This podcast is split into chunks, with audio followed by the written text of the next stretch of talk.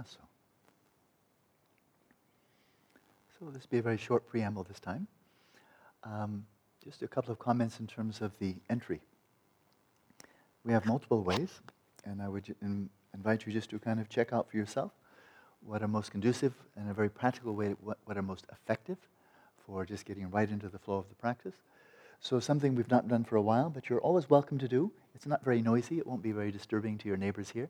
And that is the, um, the ninefold breathing. You know, just kind of cl- cleanse out the system, almost like spring cleaning. Open up, open, open up all the windows and let the breeze flow through. So you're always welcome to do that. It'll be a little bit of breathing noise at the beginning, but everybody should be able to handle that by now. Um, counting 21 breaths uh, is a, a time-tested method, often used in Tibet for centuries now. Just going right into awareness of awareness, kind of as if you've already achieved shamatha. As I've, as I've said so many times, the shamatha without a sign, or awareness of awareness, is really the closest facsimile where the, the method is so similar to the fruition, right? The path. You're taking the fruition as the path, so to speak.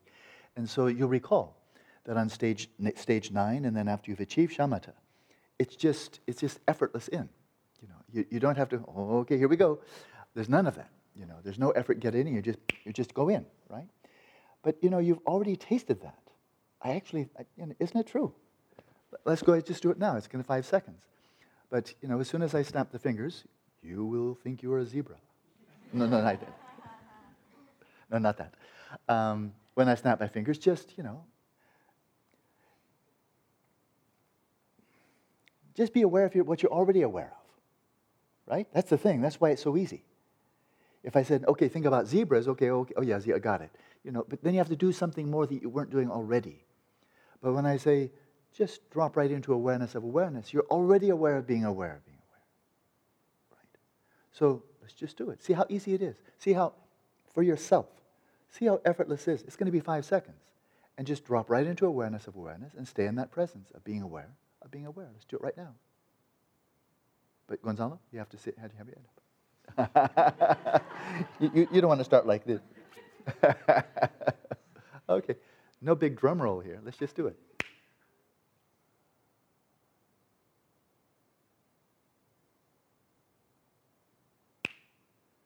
Really is easy.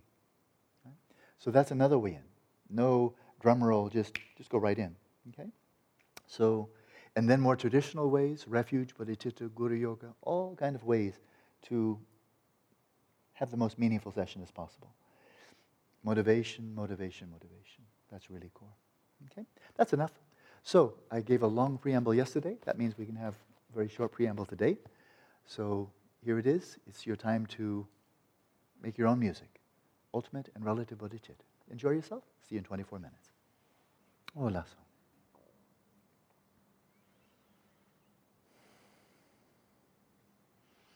So we'll have a little bit of um, more discussion of the practice for for dying for the dying process to transmute that kind of the what many people regard as the kind of the final grand finale adversity. As they say, you know, if you have a bad business transaction or a fire burns down your house, you can lose little by little. You might lose a loved one, etc., etc. But when death comes, then mm, that's the end of all your hedonic pleasures. That is, in one fell swoop, you lose everything, even your own body and even your own mind. And so, if one can transmute that adversity so that it is not experienced as an adversity at all, adversity is a label, right? It's a conceptual designation. It's not intrinsically an adversity. That's really the core of this whole lojong. There's nothing that is intrinsically an adversity. But to be able to realize that, exper- that experientially and not just have it lip service, then, of course, like Shantideva said, that is, with familiarization, there's nothing that doesn't become easier. And so there's the challenge right there. You know, this is one of the most pleasant, conducive, nurturing, warm, non-problematic environments I've ever been in my life. You know, I keep on coming back here. Uh, and so the adversities that arise here tend to be, except for those that are internally erupting, are very, very mild. But anything that comes up, if one can take the little ones, you know, the little things, a little bit of stomach upset, a bit of insomnia, a little bit of whatever coming up, and transmute that, then you build success on success, right? Success, and then you get confidence, get confidence, until eventually, you know, like a Yang Rinpoche, 22 years in prison, that wasn't adversity for him. Or Kumabashi, that wasn't adversity for him, but that came through a lot of matur- maturation, right? And so, as we prepare to transform the last great challenge, which on the one hand, big adversity or losing everything. On the other hand, you know, from the inside, kind of the insider approach, I often think of it as like if you're a, um, a really skilled surfer. I'm from California, you know. Uh, if you're a skilled surfer, there's sometimes, uh, you know, when there's the perfect storm out in the Pacific, uh, especially on certain beaches in Hawaii and some um, certain places in California as well, you just get these really big, big waves coming in. You know, uh, on the north shore of Oahu, 10, 12, 12 foot waves, but with this perfect shape. You know, they don't just they do, don't just uh, close out because that's worth nothing. Whether it's a three foot wave or a 50 foot wave, if it closes out, then it doesn't matter. You can't ride it. But one of these large waves, it just has that perfect curl. You know, I mean, they're really beautiful to see.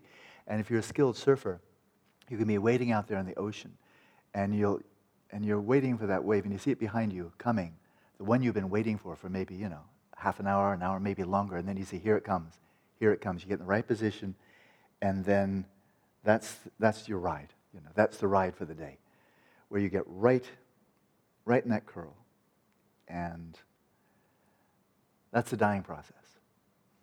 You know, you get right in the curl, get right in the sweet spot. You go right down the tube, uh, the ride of your life, because everything's going your way. For shamatha, everything's going your way. You, you don't have any problem with rumination. You don't, if, you, if you're free of attachment, if you're really a skilled surfer, then you take that final wave and you surf yourself right through the dying process, right into the substrate, lucid all the way. And there you are poised for the breaking through the substrate right into the clear light of death. Slip right into there. You're set. You have the right, right of your life. You know? So it can be the best meditation of your life. That's entirely up to you. Right? So, but as we consider this, I go back to the themes that I chose for this book. I don't know, it came out years ago, The Attention Revolution, where it's primarily focusing, of course, on the three methods of shamatha, but those little interludes, you remember those? Little brief interludes of the four immeasurables, which is laying the, seed, the, the foundation, sowing the seeds for bodhicitta. That's what it's all about in the Mahayana context. But you recall the other interludes, and that's dream yoga. You know, just these little baby steps into dream yoga. But shamatha being that which empowers everything there, gives the depth, the continuity, the transformative power to your practice of the four immeasurables, and then also is providing you with the relaxation, stillness, and clarity that you'll just plow right into your dream yoga practice so that you, when you become lucid, you don't get so excited you wake up. You're maintaining that kind of sense of ease and relaxation.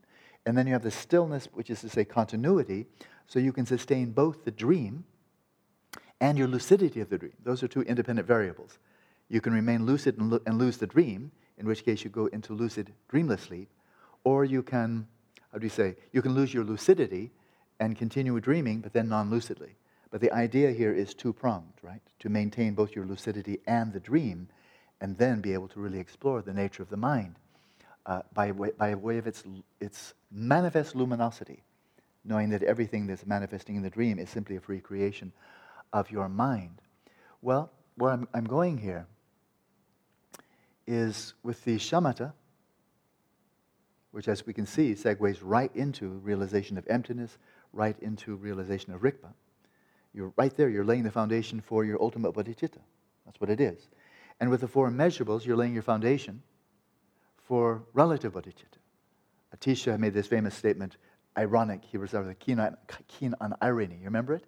Only you Tibetans know how to develop bodhicitta without, without developing the four immeasurables.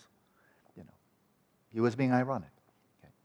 And so with these two, you're laying the foundation. You can say you are practicing, if your motivation is to achieve bodhicitta and, and proceed on that path, then even when you're practicing loving kindness for yourself, you know, and then gradually extending it, you can say, I'm practicing bodhicitta meditation.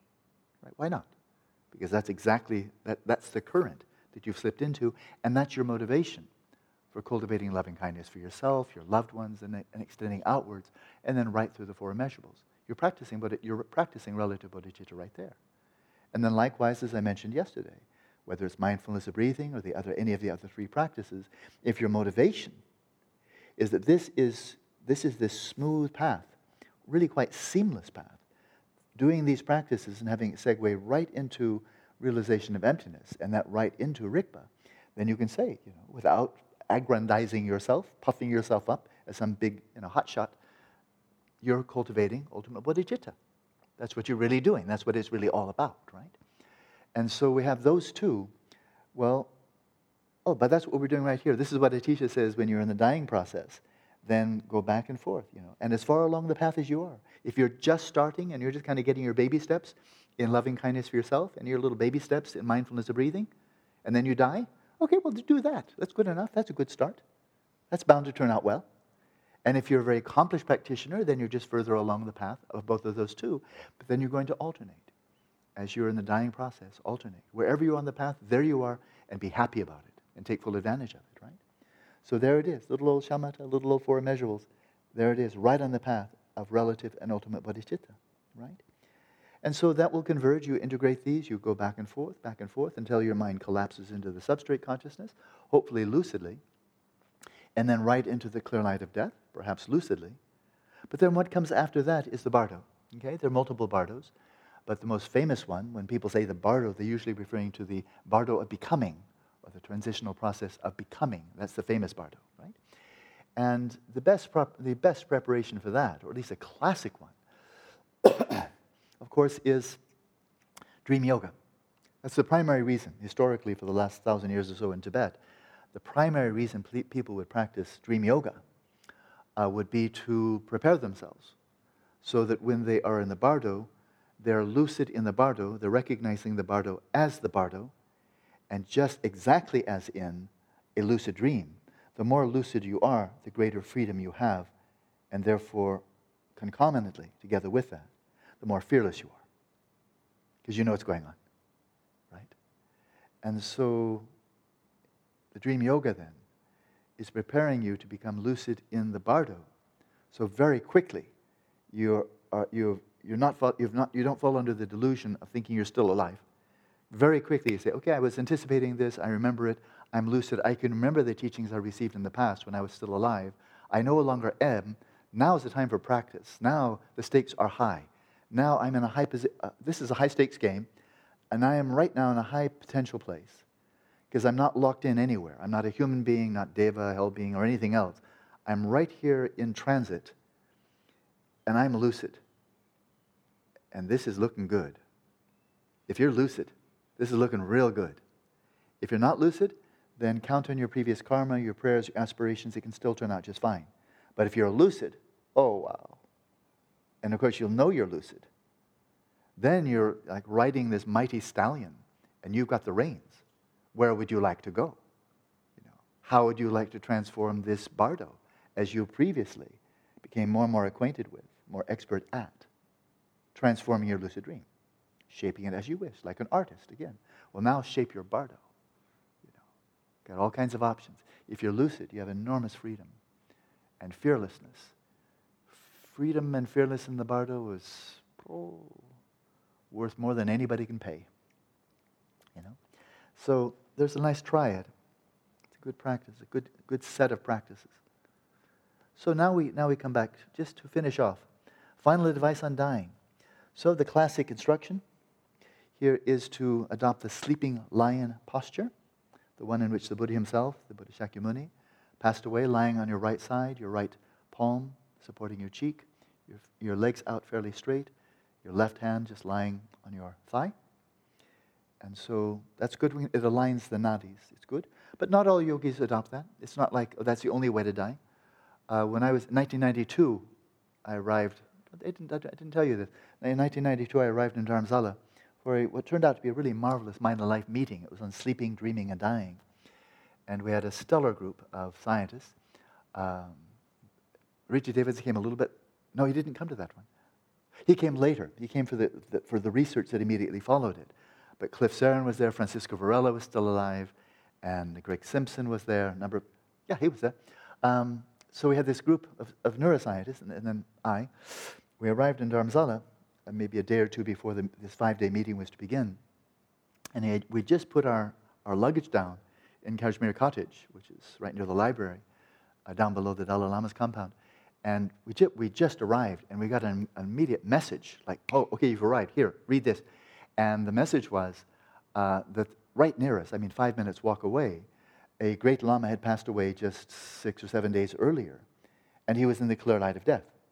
That is his, and he, his, his everything, all the metab- uh, metabolic signs had ceased, but he was not decomposing. So, classic say, he is abide, abiding in what's called tuktam, or he's abiding in the clear light of death, where it's this total anomaly. And it's been witnessed many times, including by Western medical doctors and so forth, so there's no question it happens. But it's an anomaly in the sense that you can't say the person is alive, because as far as we know, there are no vital signs. There's, uh, as far as we know, no brain activity, no heartbeat, no respiration. This has been medic- medically checked. But then everybody knows that uh, a dead body at room temperature, like 20 degrees centigrade, decomposes. And after seven days, you will not want to be anywhere near that dead body that's been at room temperature for seven days. I've spoken with people who have a lot of experience with corpses and say you will not want to be near that body. The stench is overpowering. And it also looked really disgusting. Uh, so you won't want to see it, you want to smell it, you want, you want to have anything to do with it, you want to burn it, right?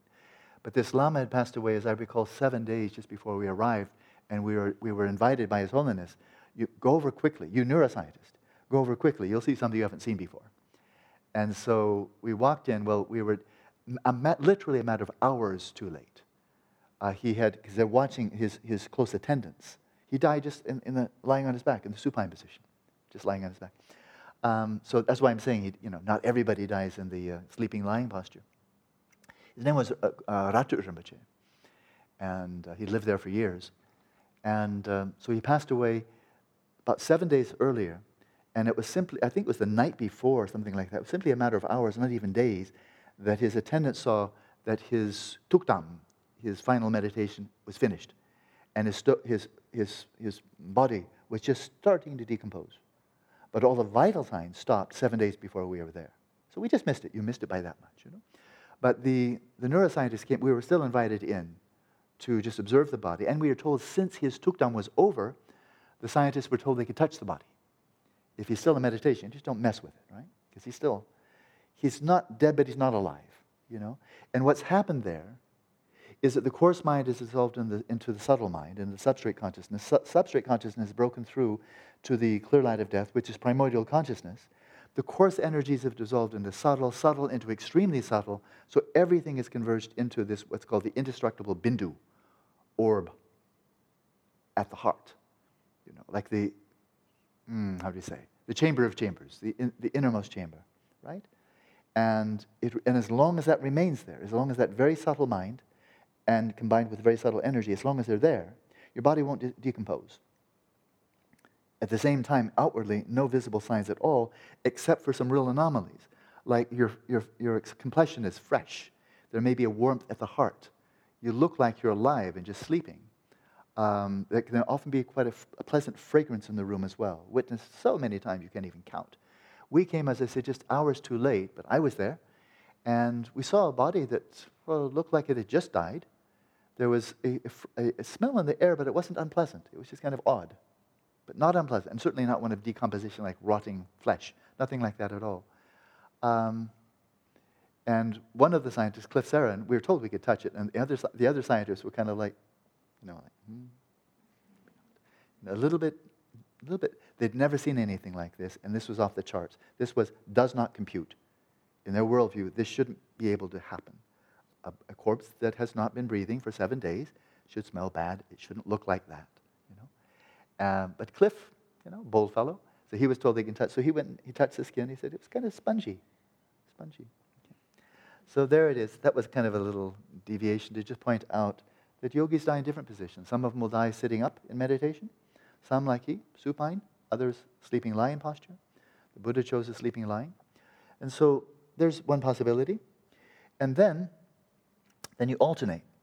You have this uh, relative bodhicitta is cultivating love and compassion and conjoining the tonglen with your breathing for as long as you're breathing. Okay? So just, you know, breathing in, breathing out. It's good to get accustomed to that before you're in the dying process.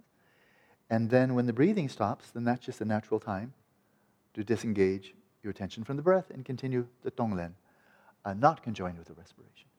This is another aspect of the, uh, of the sequence from mindfulness of breathing, settling the mind, awareness of awareness, and then on into merging the mind with space, that it's just kind of a delicious preparation for the dying process.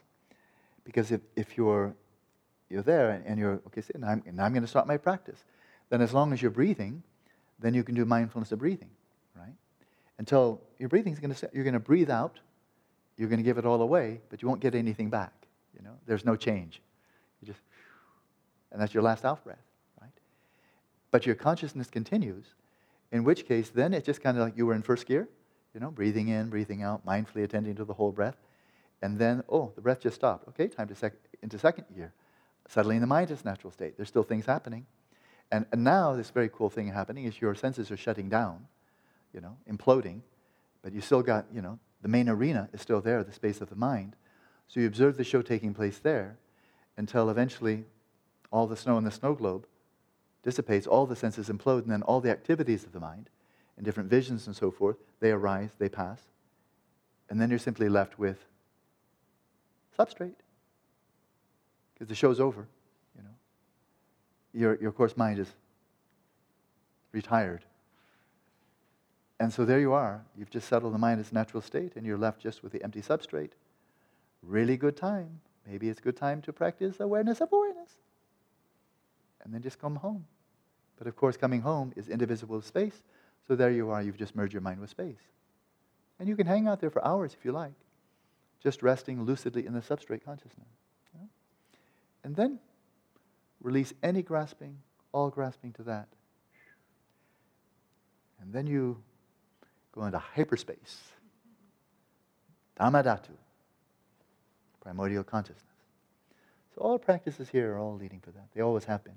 This is the seventh retreat we've done, but the first five of them were just shamatha, the four immeasurables, and dream yoga. So so as long as you can breathe, then why not practice the Tonglen in conjunction with your breath? And then as for ultimate bodhicitta, one of the, the old commentaries, probably from Sechilbuwa, he says, consider. So as you're cultivating, trying to go now to the greatest depth, get the biggest wave you can, ride the biggest wave you can, then go to the greatest depth you can. Uh, and if this, the following words make sense to you, then follow this one. Consider all of samsara and nirvana consists of delusive appearances the ultimate nature of the mind has never been any has never been other than the Dharmakaya. So there is nothing in me that can die. So this is where these, there are these radically different perspectives, and you don't want to be dying with people whose perspective is really fundamentally different from yours. If they are materialists, you know, then they feel, I mean, it's really tragic, you know, for them, and they consider it's for you too. I mean, you only had this one shot, and now you're going to be exterminated, become nothing forever, and now they've lost you forever. That's pretty bleak. If it's true, we can handle it. Um, but that's kind of, that's pretty sad. But if that's their view, but it's not your view at all, then there's a real incongruity, incongruity there. So it's good to be just either on your own or with people who totally get it and for whom there's very little attachment. They're watching your final celebration. If you're really you know, an experienced practitioner, you don't have to be a great yogi, but if you're an experienced practitioner, this can be your final, you know, your coming out party. And so, insofar as, insofar as you're identifying with your body, which is the materialist will tell you that's your only option, then you're going to be dead as a doornail. You're going to, if this is who you think you are, you're going to become nothing. But of course, you're going to change your mind on that one pretty quickly. But if you're attached to your body, attached to your mind, let alone the other stuff, you know, stuff around you, material possessions, loved ones, and so forth, then this is going to be a tough road. You won't be able to, you won't be able to ride the wave. It's going to, you're going to fall, and then the wave, 12, 12 feet of wave, is going to land on you, and it's going to be very topsy turvy. You know, I've, I've have, I surfed a little bit when I was young, a lot younger, and even a five foot wave. When you have five foot of water coming on top of you, you know it it's, a, it's quite chaotic, let alone on a much larger wave. So this can be very chaotic. The whole process can be very like that. Mm-hmm.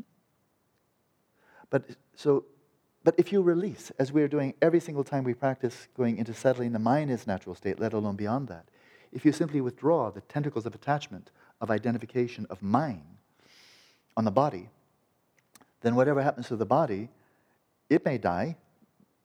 But if that's not where you, where you belong, and that doesn't, you don't have a sense it really belongs to you, let alone that it's you, it dies, but you don't die. But then if you're locked into your mind, and that's what you're identifying with, well, now you're watching, your lo- you're watching yourself lose your mind, because that's exactly what happened. The brain is necessary for the, as a contributing condition for the generation of coarse mind from moment to moment. That's why people become senile, and many, many problems arise when there's brain damage. Well, now you're having the ultimate brain damage. I mean, total, completely, what's it called in an automobile? Um, your brain's getting totaled, right? Cannot be repaired. And so it's getting total, which means the brain is turning into, you know, in a nice gradual death, it's becoming basically more and more inoperative until it's flatlined, and then that will show up, you know, in the, in the hospital. Okay, the person now brain dead, in which case it's no longer able to generate core states of consciousness because they, it's a necessary cause. But if you're not identifying with your mind either, you're simply observing it, then from the vantage point, from your throne of awareness, your best approximation of the substrate consciousness, well, you're watching yourself lose your mind as you follow the progression of shamatha. So if you have some you know, familiarity, familiarity with that path, then you're not dying here either. The body, the body is flaking out, the mind is vanishing, but you're not. And what persists then is just that smooth, silken, translucent flow of awareness. And that's the one thing that doesn't die, because it doesn't arise independence upon the brain. They keep on looking for the, the neural correlates of consciousness. They haven't succeeded. And frankly, from a Buddhist perspective, it's very good reason.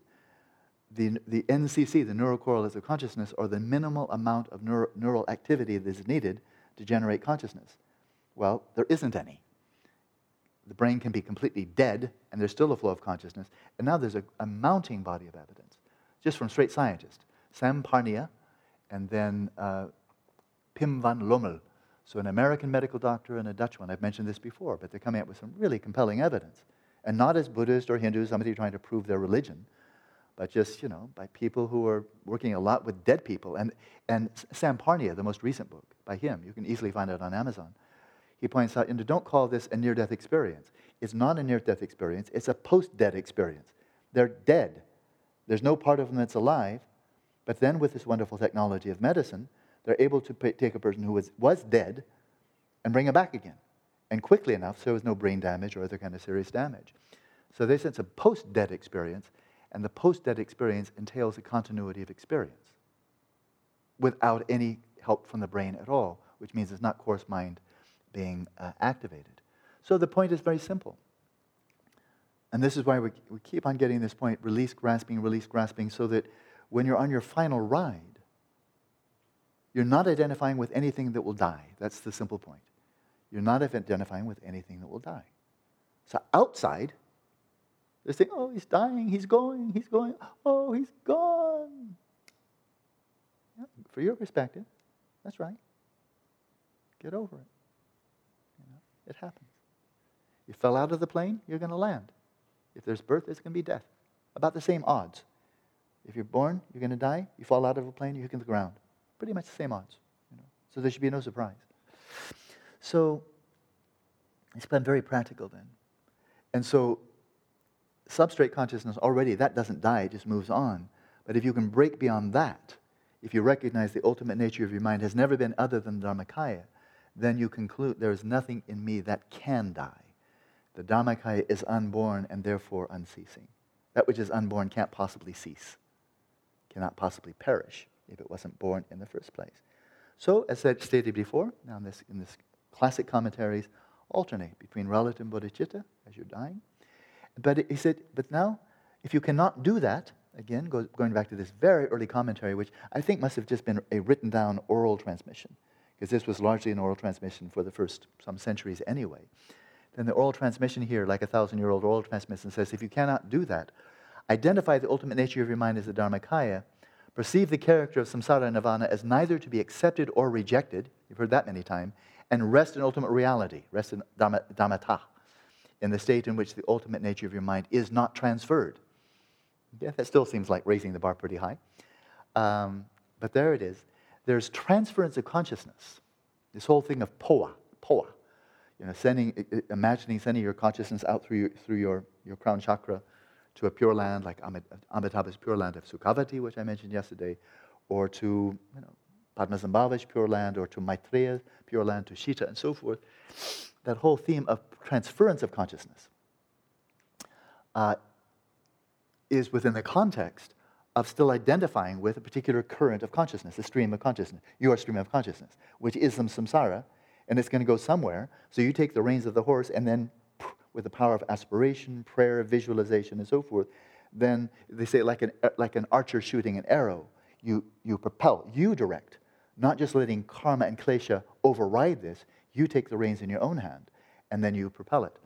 So this is the transference of consciousness. Okay, now this is very widely taught in Tibetan Buddhism, uh, where you're learning how to do this yourself, okay, phowa. Um, but it can in, it's worth stories worth telling. I didn't see it myself, but I got it from very reliable witness. Um, it can also be done by a very accomplished Vajrayana master, as was Khamtrul Rinpoche, Khamtrul Rinpoche. And he lived in a town not very far from Dharamsala, but I never got there.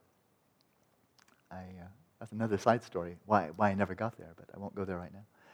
But he was the, um, this was, it was a little, Tashijong, uh, Tashijong, Re? Tashijong, Re. So right near Dharamsala, there was another village, just a few hours away, I think, maybe four or five hours. And this was both a, lay, a little lay hamlet or a, little, a small lay village of Tibetans, but also it was kind of a headquarters of Khamtrul Rinpoche, who was an accomplished yogi. He was uh, Jisun uh, her, her guru. So really an accomplished yogi, really accomplished. And around about him were these togden. And the togden, these are ones, these are like Samson, they never cut their hair. So they have dreadlocks. These really, these are like the special, special forces of Tibetan yogis. They're really hardcore, really hardcore. Um, the Kagyupa happened to be of the Kagyupa lineage but really intense yogis. In that Dupan Rinpoche, that, that Lama that said, I can remember all my past lives, he was of that sort, right? And so when he cut his hair, I'm going tangent on tangent here, but when Dupan Rinpoche, he was one of these, you know, like an, like an old colonel in the, the red berets of the Tibetan yogis. Um, when he cut his hair, because they don't cut their hair, when he cut his hair at the age of something like 80 or so, then that was his signal. I'm ready to check out, folks. And then His Holiness Dalai Lama learned about it. Because he's, he's just ready to practice phowa on himself. The body's old. What do you do with it? Get a new one, you know? And then His Holiness heard about it. Oh, Duwanamaji has cut his hair. Then His Holiness zipped off a letter and said, Don't die. I don't allow you to die. I want you to stay around. You should start teaching Dharma. Don't die. I forbid it. so he hung around for some years after that. I would like to be told by the Dalai Lama, don't I? That would really say a lot about me, but he's not said that to me. so, come to Rinpoche. So, here's a story from, from Tashijong. So, it's a community. It's kind of like, like this mixture of really intense yogis, just spending like 16 hours a day in meditation for decades. You know? And then, but this lay community, which is supporting them, and Khamtrul Rinpoche is, is the clan leader. He's, the, he's kind of like the mayor of this little hamlet, and he's also the head yogi. And so the story goes, this is back in about 1973 or so, that um, there was some dog. Dogs are everywhere in India. And so there was a dog, and so, the dog was injured or was ill. I think it was probably ill, sick, but terminally sick, and really in a lot of pain. Really, and so it was yowling all and yowling through the night. I mean, just this dog and crying pain. And the, the lay people from this little village came to Khamtrul Rinpoche and said, Rinpoche, this dog is suffering so much. Wouldn't you please practice phowa? Transfer the dog consciousness. Send it, send it some good place.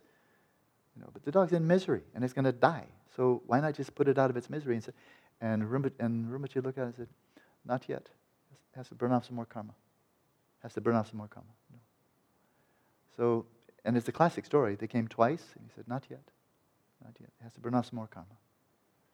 Third time was a charm. He said, okay, now I can do it. And so what the people witnessing saw, there's the dog yowling, in really a lot of pain. But Rinpoche doesn't touch the dog. He just takes his purbu, ritual dagger, which is it's not a weapon. It would, you couldn't cut butter with it. But it's a, it's a ritual dagger that you roll. And so he took this dagger between his palms. He went into meditation. And I think there was some kind of a diagram, something, just some little diagram that he put on the ground representing the dog's consciousness. The dog's over there. And he just goes into meditation. And then he spins the purbu, or the kilaya, it's called in Sanskrit. He spins it, boom, knocks it into the ground, just boom, into the ground. And in that moment, the dog died. The dog was gone. Okay? But he had to wait until the time was right. So that's phowa. This, so phowa is practiced as long as you're still identifying with the continuum of your consciousness. At this point, it's going to be your substrate consciousness, moving through the bardo, right? Whereas if you've broken through that to primordial consciousness, then there's no phowa. There's no place to go, right? You're beyond space and time. So that would be the, the best way to tr- transform. And so, Atisha commented on this practice we've just summarized, and there's really not much more to be said about it. Atisha said, There is no more wondrous counsel on dying than this. And I believe him. Uh, there are, and I've been taught in, in natural liberation, there's a, oh, oh, a number of uh, teachings that Gyatrul Rinpoche has given me, um, teachings on different types of phowa, you know. And I have no doubt. I mean, they're very, very profound. They've been effective for many, many people. But this is the simplest one. And he said there's nothing more wondrous than this. Okay? So that's it for the five powers to be practiced, implemented at the time of dying in order to transmute your final adversity into the greatest boon of your entire practice of your whole life. So that's kind of big. That's rather important. That's why he did it as a separate section. Okay? Let's read just a little bit more, and then we have a bunch of questions that have stacked up. Let's just do a bit more, though, since our time is passing quickly. So the next aphorism reads, and this is, this is the criteria for having trained the mind. This is enormously important. It's very simple, but enormously important. And as we've noted, and I've tried to make this as clear as possible, I think it's clear to everybody here, that when you're practicing shamatha, it, this is not a mystical practice. It's nothing, nothing opaque, uh, strange, weird. Uh, it's so prosaic. Your practice is working if your mind, your body and mind is becoming more relaxed, still, and clear. You've heard that a dozen times, at least by now. But is your practice working or not? I don't, it's, it's not how many nyam are coming up or how not, are not coming up. It's overall, as you're practicing day to week, day, week to week, are you entering into deeper states of relaxation, stillness, and clarity? And also, a little word of wisdom from my stepdaughter. She used to be a physical trainer, a very, very fit young lady. Um, and she said when you're going for, you know, for real physical training, pretty intense physical training, if you try to evaluate how you're doing day by day. It's an exercise in futility.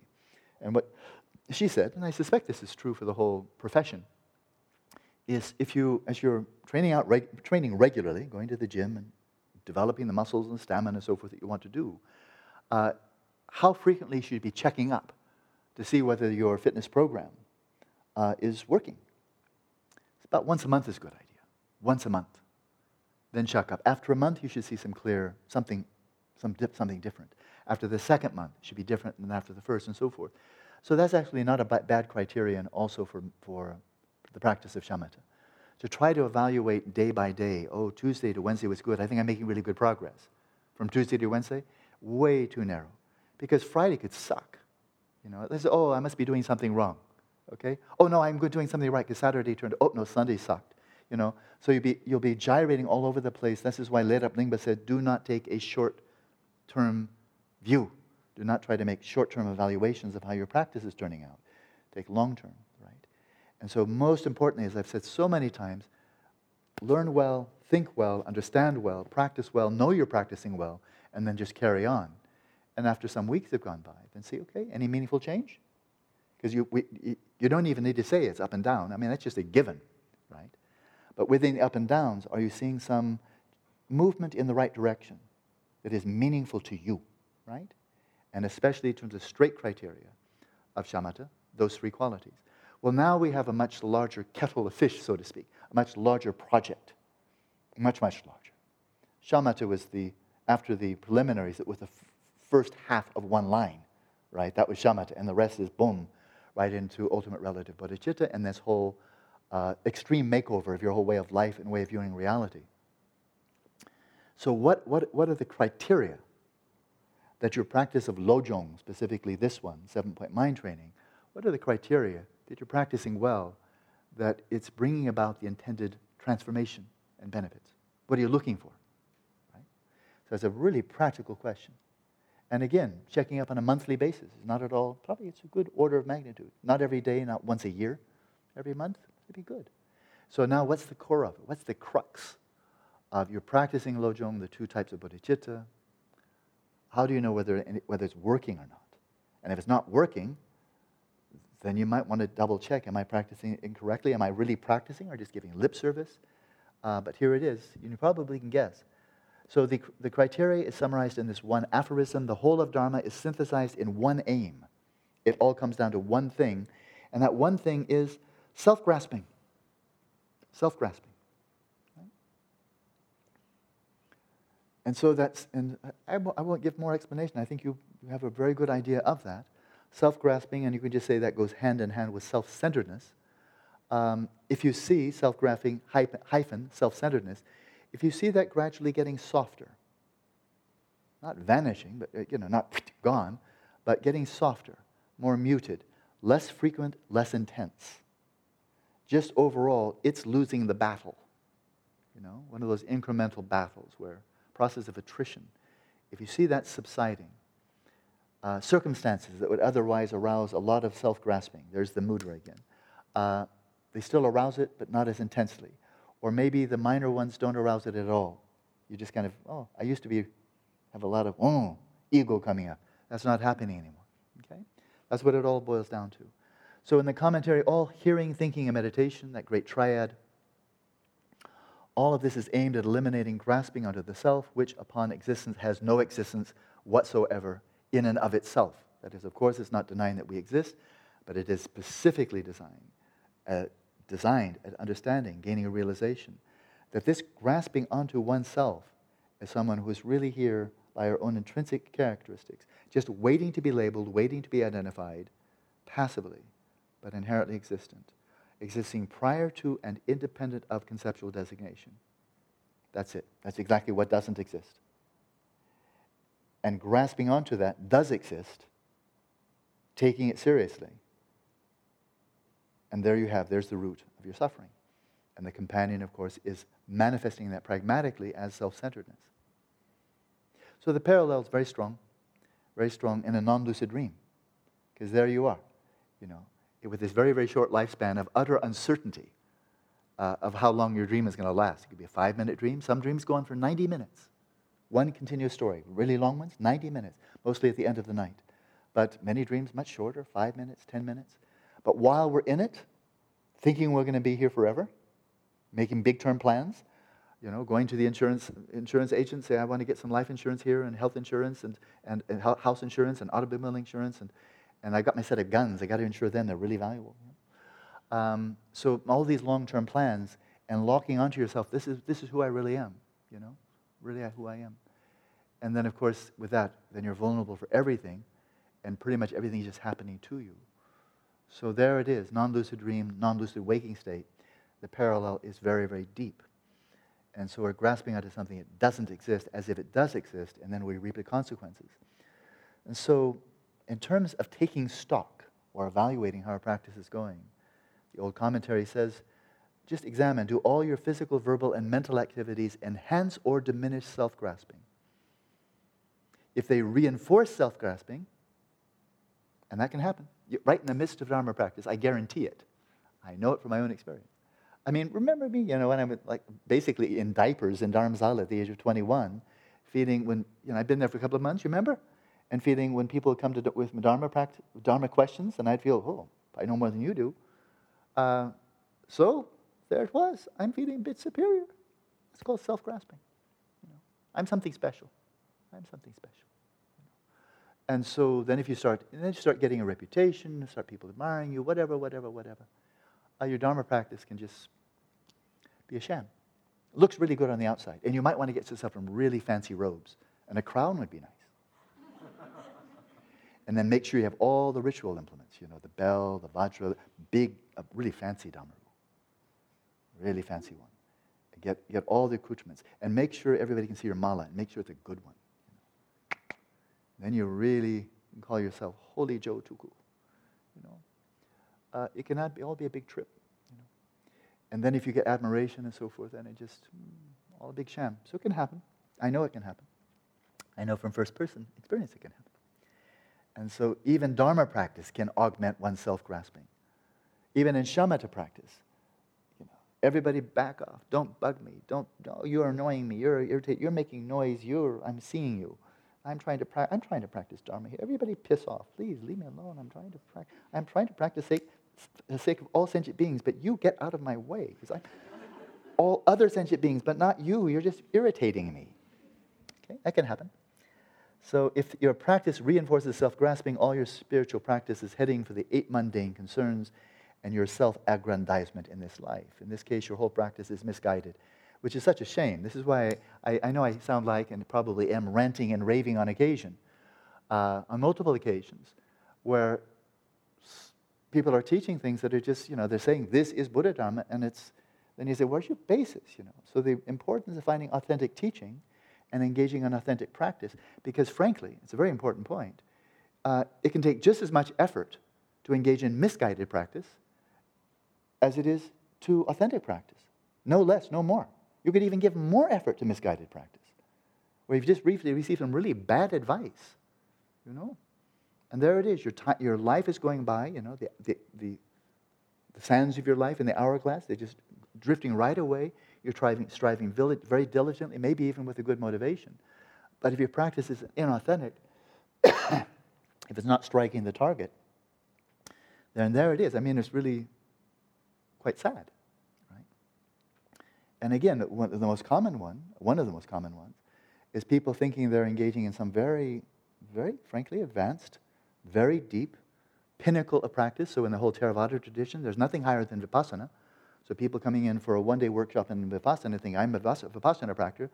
None of this jhanas and shamatha and the ethics for me. I'm a Vipassana practitioner.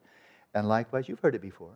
Vajrayana practice, you know, my lama is, it's very common. My lama is, and they'll pick out one of the biggest lamas because they've seen him on a video or they attended a lecture with 5,000 people. My lama, my lama some exalted being.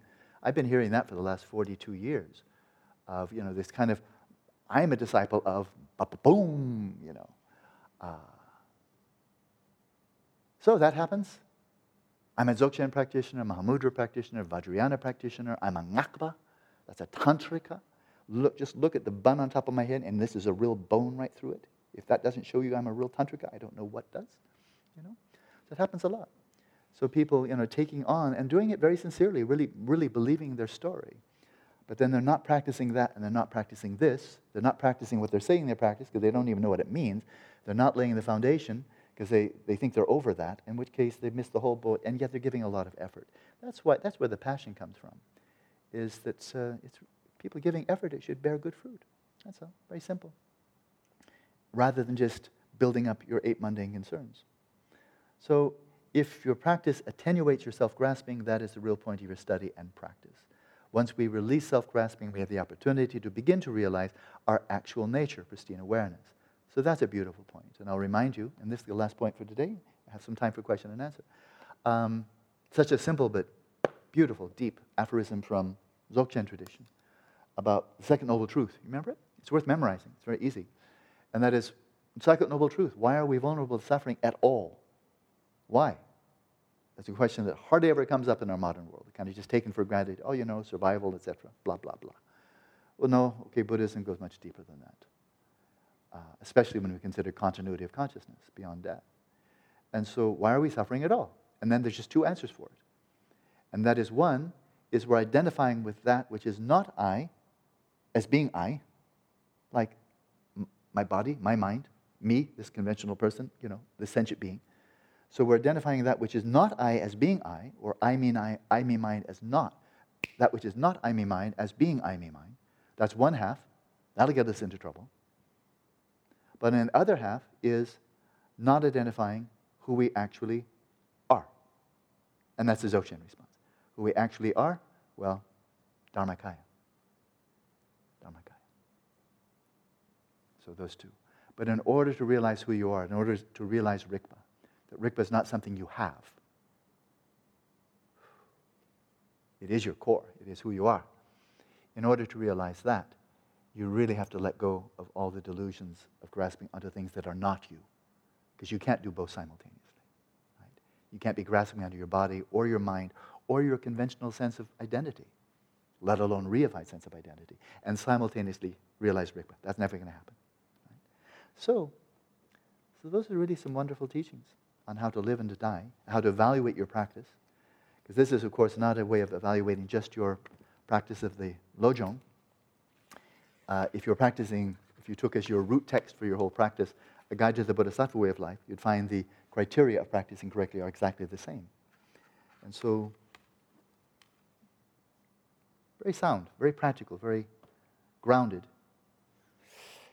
And then you see for yourself the benefits because the, the more the self grasping diminishes, uh, there's a sense of well being that arises from that. And it's not a, a sense of well being from something you've gotten, that you've acquired, but rather from something you've released. You've released illusion, you're seeing reality as it is. And so the symptom of that is a greater sense of well being. So we have quite a build up here. Let's see if I can tackle some of them now. Yeah, more than 10 minutes. So here's the first one, and I, am going from the bottom to the top, so we try to get these in order. Is Rigpa an individual mind, or is it a part of a larger or universal mind to which we access when we become Buddhas? Uh, if it is individual, how could it be rigpa if it transcends space and time? Could you please explain? So, and why are there four major? Oh, that's another one. Okay, we're one at a time. Okay, so there's the question: Is rigpa uh, individual, or is it part of a larger universal mind? Any, any answers? You've been hearing teaching now for six weeks, and I've what it? I didn't hear. Collective? Collective? No, this is Rigpa. It, uh, well, we're skipping the substrate right now.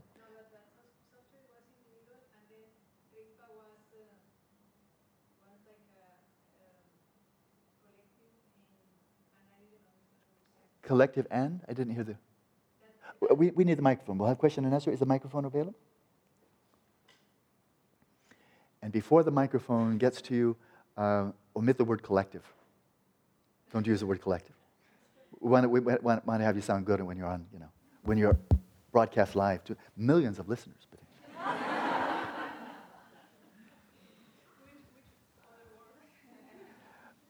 I'll, I'll, go ahead and let you embarrass yourself. No, no problem.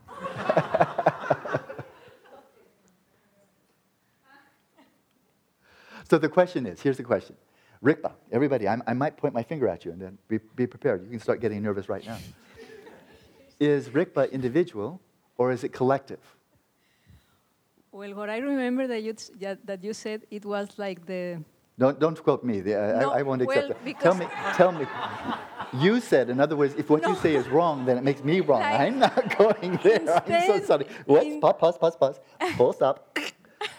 What's your view? Own it. No, because that, it, it, was. I was going to no, ask. No, no, no, okay. You only get to express your view, not mine. I know my view. I can tell you my view, but I'm not going to. Maria Elena. It's like the, the like the the the whole ocean coming to the drop. Okay, that's a very nice metaphor. You just quoted me. that was pretty safe. but I've got, you see, in debating, you know, I was trained for years in that. If you give a, a crisp question, then you're asking for a crisp answer. So that's a, this is a crisp question. It's a very good, nice, clean, sharp question, not asking for a metaphor. Is Rigpa individuated or is it collective? Or is it a bad question? What would you say? I don't know.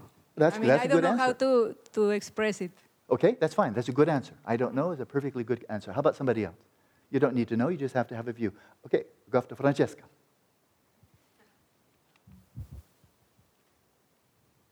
So, what, what's it called? In uh, in European soccer, when European football, when there's no score, they call it, they don't call it a draw. What do they call it? Draw? Okay, Mexico comes out with a draw. Didn't win or lose. So okay, Italy's up. By elimination, I would say it is individual. It's individual? Yes. Italy just lost. okay. Down Italy, just out of the trials. Who's up next? Germany is up.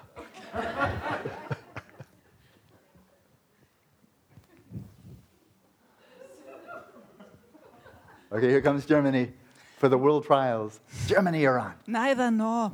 Neither nor. Oh, looking good. That's it? Okay, that's enough. That's enough.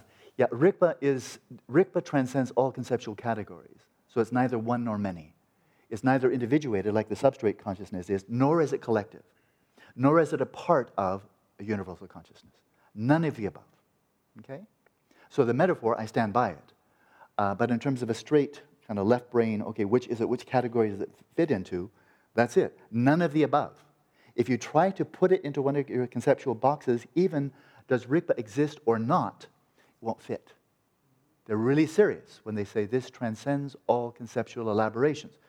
So we talk about it, of course. There are books written about Rigpa, but they're never, if it's written by a person who's knowledgeable, you're never trying to really describe it. All the words are instrumental, they're pointing to it, to guide you to it.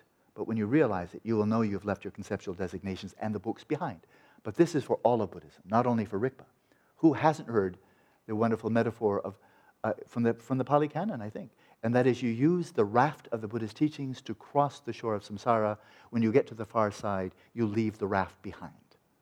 All the teachings, all the practices, the concepts, the categories, the list of five skandhas, 18 ayatanas, or eight, 12 ayatanas, and 18 dhatus, etc., etc. I leave them all behind. They've served their function. And you've gone beyond concepts, and the culmination of the path, whether it's Shravakayana, Mahayana, Vajrayana, whatever, the culmination of the path is always transconceptual. Always transconceptual. So it's diametrically opposed to the Aristotelian notion that the culmination is a celebration of human reason. Yeah, prajna, but prajna in the service of perfection of wisdom and primordial consciousness, jnana. And then a quickie. Uh, why are there four major schools of Tibetan Buddhism and what are the major differences between them? Uh, there are four schools because they stem from four lineage of teachers from the past.